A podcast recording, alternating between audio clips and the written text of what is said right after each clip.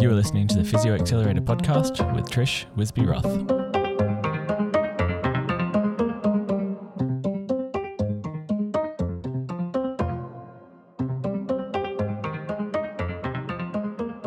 Hi, and welcome to this second podcast on key treatment strategies.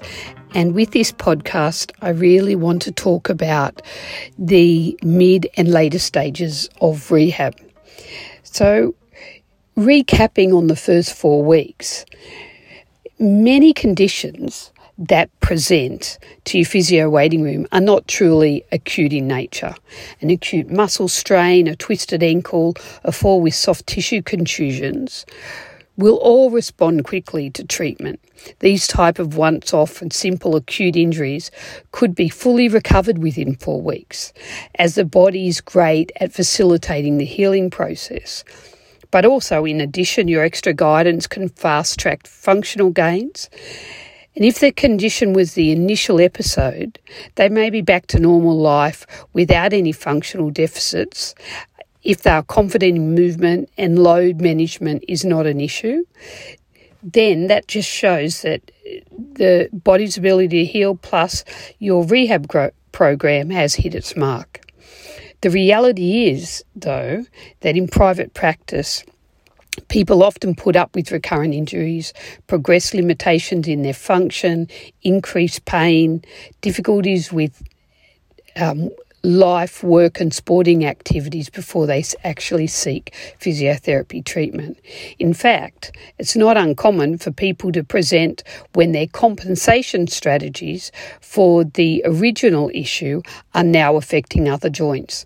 For an example, a 40 plus year old soccer player with hip problem who starts seeking treatment when he is beginning to have knee or tendon issues down the track even the subset of patients who have peripheral and central sensitization require time, coaching, and encouragement to absorb how the pain science education you've been applying actually works for them and how to put these new strategies, including pacing, into daily lives.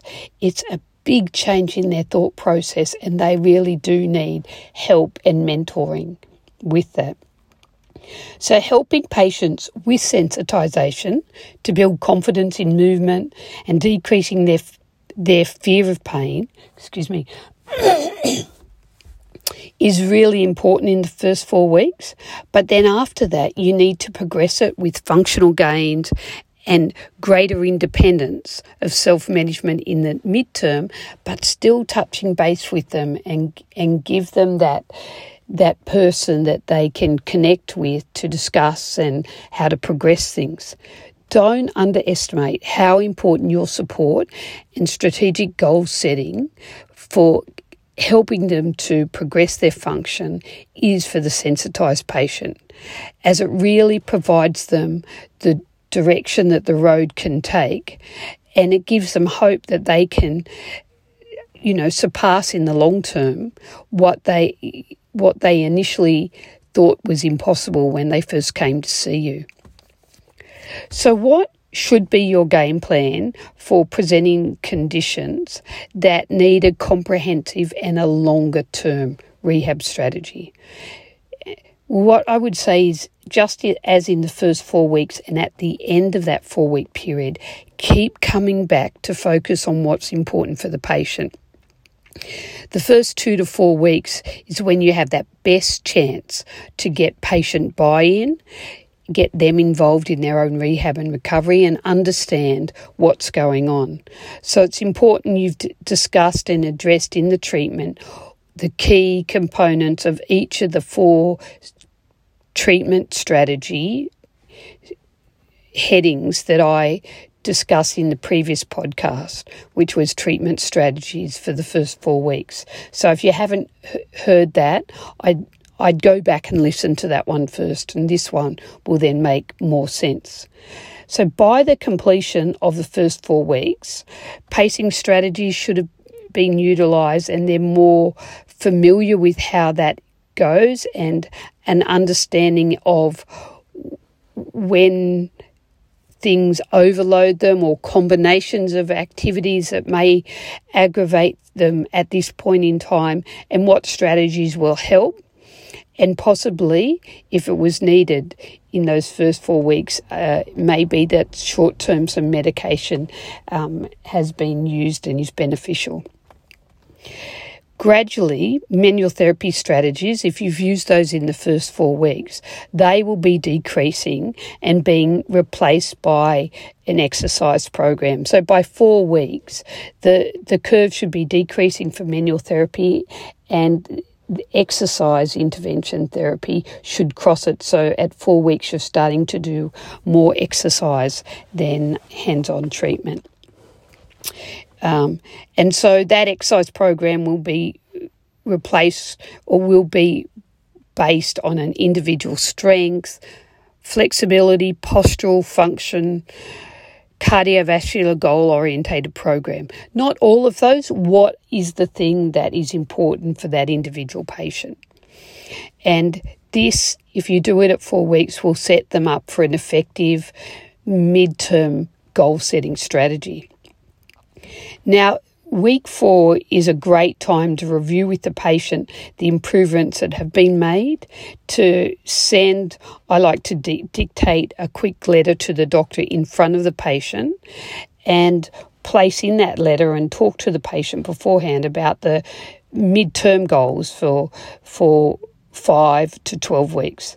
This is a valid part of treatment, and time should be taken in the, se- in the session to give the emphasis to these tasks and goals because this next phase is going to be a greater independence for the patient. If available and indicated, depending on the condition, objective strength testing um, of key muscle groups is a really worthwhile thing to do, whether you have a dynamometer or an AXIT system or something that can be objective.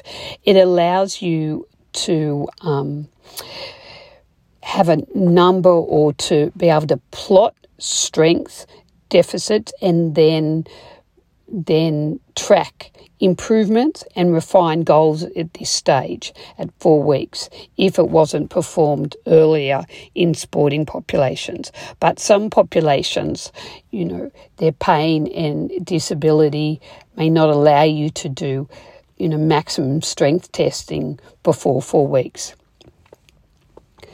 So, I want to talk to you about about the advantage of using a graded one to five approach um, to progress the individual's abilities and and cater to the needs and goals of the patient.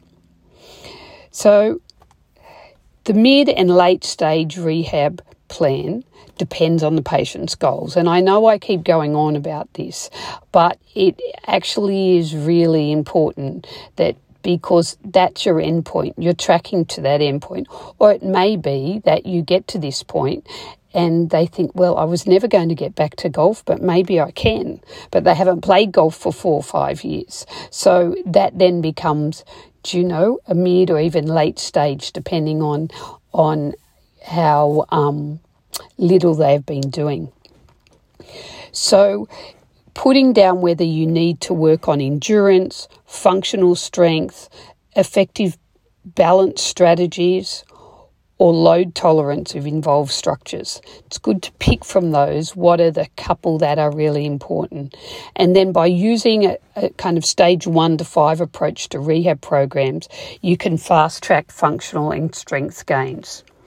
With stages one and two, and depending on the abilities, the age, the fitness level of the patient, you may be able to stay, start stage three rehab goals in the first four weeks. Um, so, what I'd like to do is go through the stages and explain where they fit into early, mid, and late stage rehab. So, stage one exercise and rehab strategies uh, in those early painful days. I like using isometric exercises um, to keep it at, at a level that they can cope with and doesn't exacerbate their pain, particularly the next day. um, you need to give them education on positions that minimize their pain and depending on the severity of their condition or or how sensitized they are these initial exercises may be non-weight bearing if that's the best position for them. Really important in stage one to give them postural pause exercises so that they're adjusting their posture and how they move uh, right from after your initial assessment because that will start to give them a bit of self control back into what they're experiencing during the day. We use some key muscle down regulating exercises where, where they're tending to get pain in certain areas, these exercises can help help settle some of that. And as stated previously, pain education on you know flare up strategies using these exercises when pain does flare and in the first four weeks and in this stage one so I like to do it in the first couple of sessions, introduce a pacing program and get them to record it on a piece of paper that they can bring back with them.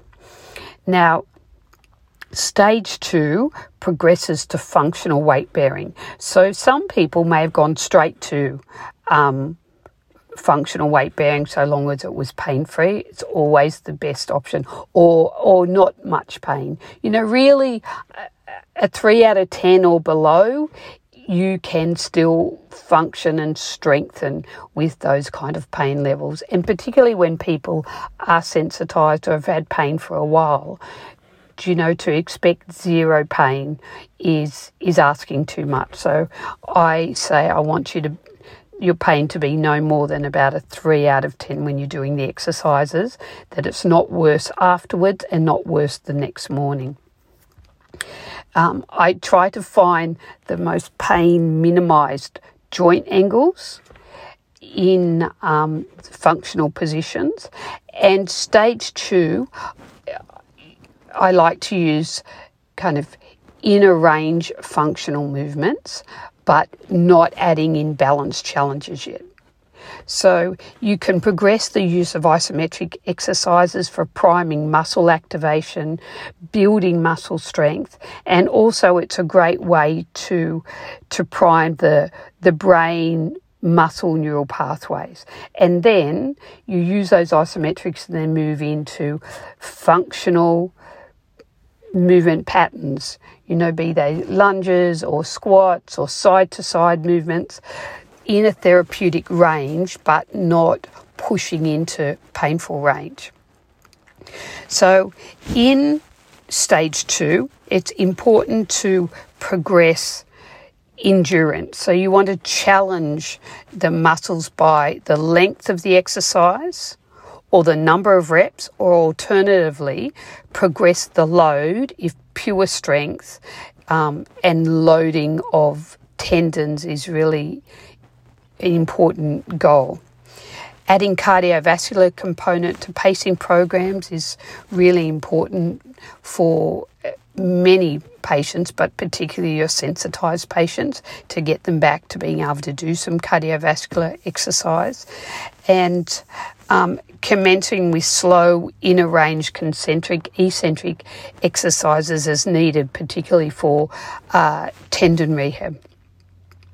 Now, stage three progresses to three dimensional movement patterns needed by the patient and superimposed with balance challenges and moving on to being able to weight bear through through one leg or increase load through one arm depending on what the issue is and really um, depending on their age, their fitness level, their psychosocial factors, and the extent of injury or pain presentation. Stage three may commence as early as weeks two and three, um, but continue and needs to be progressed in the midterm of weeks five to 12 as they're becoming more independent and their, the individual goals are progressing. So let's say, you know, you've you've got to the end of four weeks and you're really happy and the patient's happy with what you've that you've achieved your short term goals, they've been met. Your combination of treatment, addressing key psychosocial factors, um, any specifically designed hands-on intervention, if it was util- utilised, targeted exercise strategies have started, then you've you know you've got a great positive framework. But if people do need mid and longer term rehab, where do you go to from there?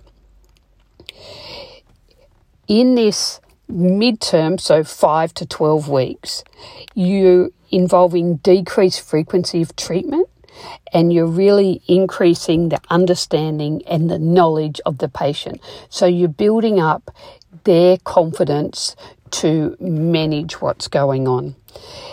So, this midterm, educating the patient about their functional capabilities and load management is a really important part of treatment. And you and the goals need to progress towards this kind of load management and function. Treatment sessions usually decrease to one to two treatment sessions per month.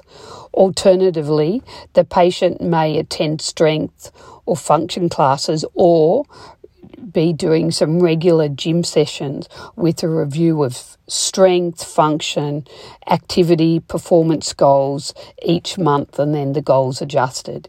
It really depends on how independent that person feels and what level of guidance they need.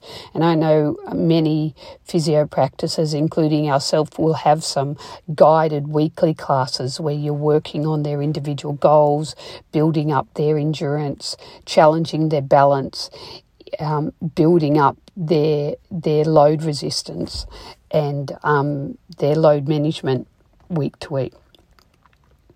So in the begin, you know, if we just go back a little bit to stage three, you may already have started it early on if they're younger, fitter, you know, less disabled patients. But some start grade three in this mid phase, so for four to 12 weeks, where you're working on progressed three dimensional movement patterns needed by the patient and defined by your goals.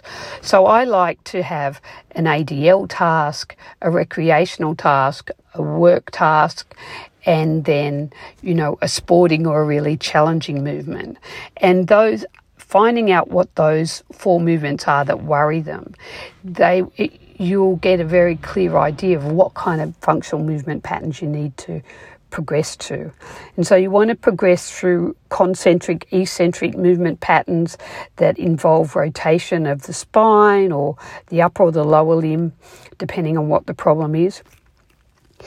Um, and asking what what problems they still have, you aim for movement patterns that they're fearful of. And I call these fear factor exercises that you train components of these movement patterns into flexion, into extension, into standing on one leg, into rotating, things that worry them, but in a positive environment, in a controlled environment, they can build up their endurance, their confidence, and therefore decrease their fear in those movement patterns. So you're working on functional and psychosocial all at the same time.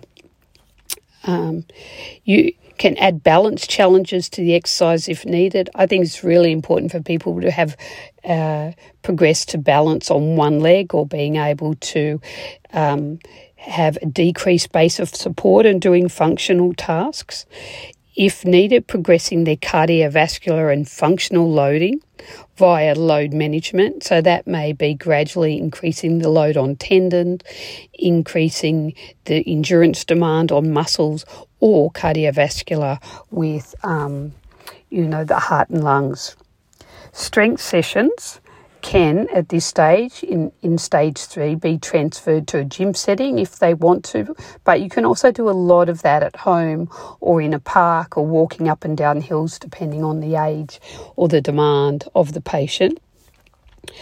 Um, cardiovascular becomes important, I think, in stage four for everyone to build back to, you know, their optimal cardiovascular abilities. It has a lot of general psychological and health benefits. And uh, really factoring in active recovery sessions for sporting patients at this stage three because very often they this is when they'll go back to try and overtraining and not having rest breaks to try to catch up with the training that they've missed out on. Now, stage four this stage aims to progress the speed of functional movement and progress strength and functional training sessions to maintain technique while fatigue. So you want them to be really working on their their skill, their strength and their proprioceptive tasks when they're actually fatigued because this is when people will tend to re-injure themselves. Um, the cardiovascular tasks that you're giving them should be sport specific, so they need um, speed drills, balance drills that are specific to their sport. So is it is it cycling where they're doing high speed spinning with one leg or two legs, or or kicking or or running around which hats for soccer. So, and at this stage, you're really making sure that they've got good eccentric, concentric control and strength um, through full ranges of motion that they need um, with increased speed and increased loading to what they need for their sport. Stage four is an ideal time to add in video and biomechanical assessments. So that may be uh, for the sporting population. So that may be running assessments, cycling assessments, throwing assessments. It's a great time to add in video. And even with your sensitised patient, having a bit of a rec- video record from how they moved on week one to week four to week eight, it really often they forget the gains that they've made because they can't see themselves objectively and externally. Now, finally, and you won't you won't get all of your patients to a long term. Not all of them need it, but but some do. And I think that exercise physiologists are actually much better at that kind of long term 12 plus weeks of touching base and continuing to progress goals and um, adding challenges while the patient is very independent because you build up their knowledge base. And for a lot of my elite athletes in this 12 plus weeks, I may be t- touching base with them via telehealth to tweak their exercises, answer their questions, look at their load management for a half an hour every six to eight weeks. If they don't need me and, and it's all been taken care of by by their other management and coaching team, then they're off and away. But know that there will be those people, particularly with long term goals. And if you have a cyclist who wants to get back to doing, you know, a, a a 250k ride or a seven stage ride and they haven't been cycling for 18 months, it is going to take them 12 months to build up there. So, you know, some conditions that really require that long term rehab and just touching base while they're still independent are some post operative programs, tendon rehab programs, and significant strength development based programs. All of these things take often more than 12 weeks. And tendon programs, often you have to monitor them, you know, even if it's just touching base. We do that via PhysiTrack, you know, up to six months. And with the lead athletes, they're continually monitoring them um, on an ongoing basis. But the important thing is that focus has moved to independent goals and the patient understanding themselves. And they're really no longer a patient, but you're just giving them fit, you know, really health, strength, fitness, targeted goals um, to do with what their presenting condition was. Um, and I think that really it's important for them to build strength and endurance in the functional patterns. Pacing strategies still are really important because overtraining, overloading uh, can can still happen. And it's not that it will damage things, but it's simply to know that they can f- overload, they can fatigue, and to have those those active rest days and and high load, for example, with tendons is running and jumping, whereas strength based things hard on the muscles but not as hard on the tendon. And for sporting populations, it's important to have you know, drills that are sport specific. And finally, your stage five program is that focus on maintenance, either home strength, functional balance challenges as needed for the older population or that stability functional control group. And the reality is, if you do have those older population, you know, if they have Parkinson's or they have balance issues, um, or they've had multiple joint replacements. The reality is they will need an ongoing program that they, they can be independent, but they need to understand what are the key things for them. Strength programs for targeted muscles can be performed in the gym for sporting populations and to really make sure they understand with a tendon program or strength based goals what the aim is and um, I think it's really important to educate them when they're often being independent in stage five about maintaining load management and eccentric strength with speed. And for people to know if they've had tendon problems, they have to keep loading the tendon the same way and not increase or decrease that load um, very much because if they go on a holiday and lay around on a cruise ship for six weeks, then they can get problems when they come back to loading because they've been so deloaded. And it's this time, stage five, that hopefully you've been able to talk to the coaching and management team of sporting or elite athletes to just touch base with them, but everyone be on the same page with the same goals and so that as you as you are withdrawing you know that someone else in that person's management team is looking at the loading and and the recovery and the endurance and the gym programs and you may think that's just for elite athletes, but there's a lot of 50 plus people uh, in that age group who want to be the best they can be. And um, so, them having those to understand the pacing of loading is really important. So many of these podcasts uh, that I've been doing in recent weeks have an accompanying white paper that I hope you can use as a reference document to come back to when you need a little guidance with a particular patient or a reminder of areas you may have forgotten to check. It's a lot of information. I've tried to pack 30 years of complex to failed surgery to elite summer and winter athlete knowledge into these podcasts. So it's I know it's a lot.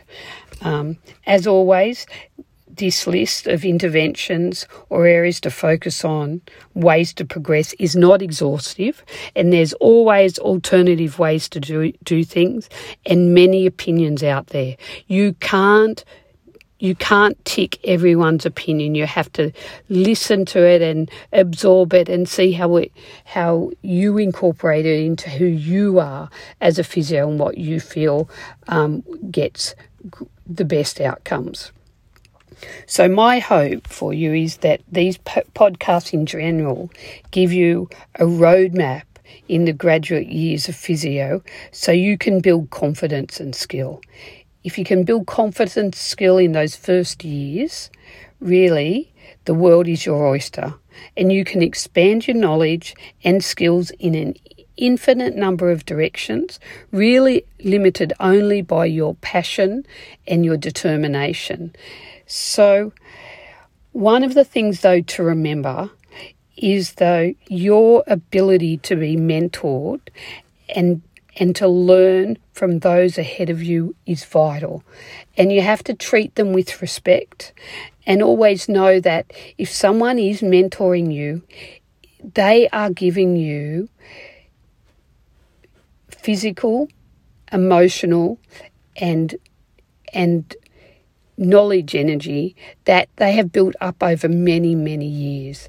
And so please, all I ask is for you to be respectful and actually know what's been given to you and give a little bit back to those mentors and support them in the ways you can. Because in the end of the day, being a part of, you know, being part of a team, being part of a tribe where you support others and others support you, make physio an incredible career. And I really, really hope you experience that because it makes uh, it makes the job so incredibly passionate and exciting. So fingers crossed you get there. So I look forward to chatting to you next time. Bye. Thank you for listening to the Physio Accelerator podcast. If you'd like to find out more about what we do, head to thephysioaccelerator.com. While you're there, don't forget to sign up for our email list for more great insights from Trish and information about our upcoming courses. Before you go, if you think of a friend or a colleague who would benefit from listening to this podcast, make sure you send it their way. Thanks for listening, and we'll see you next time.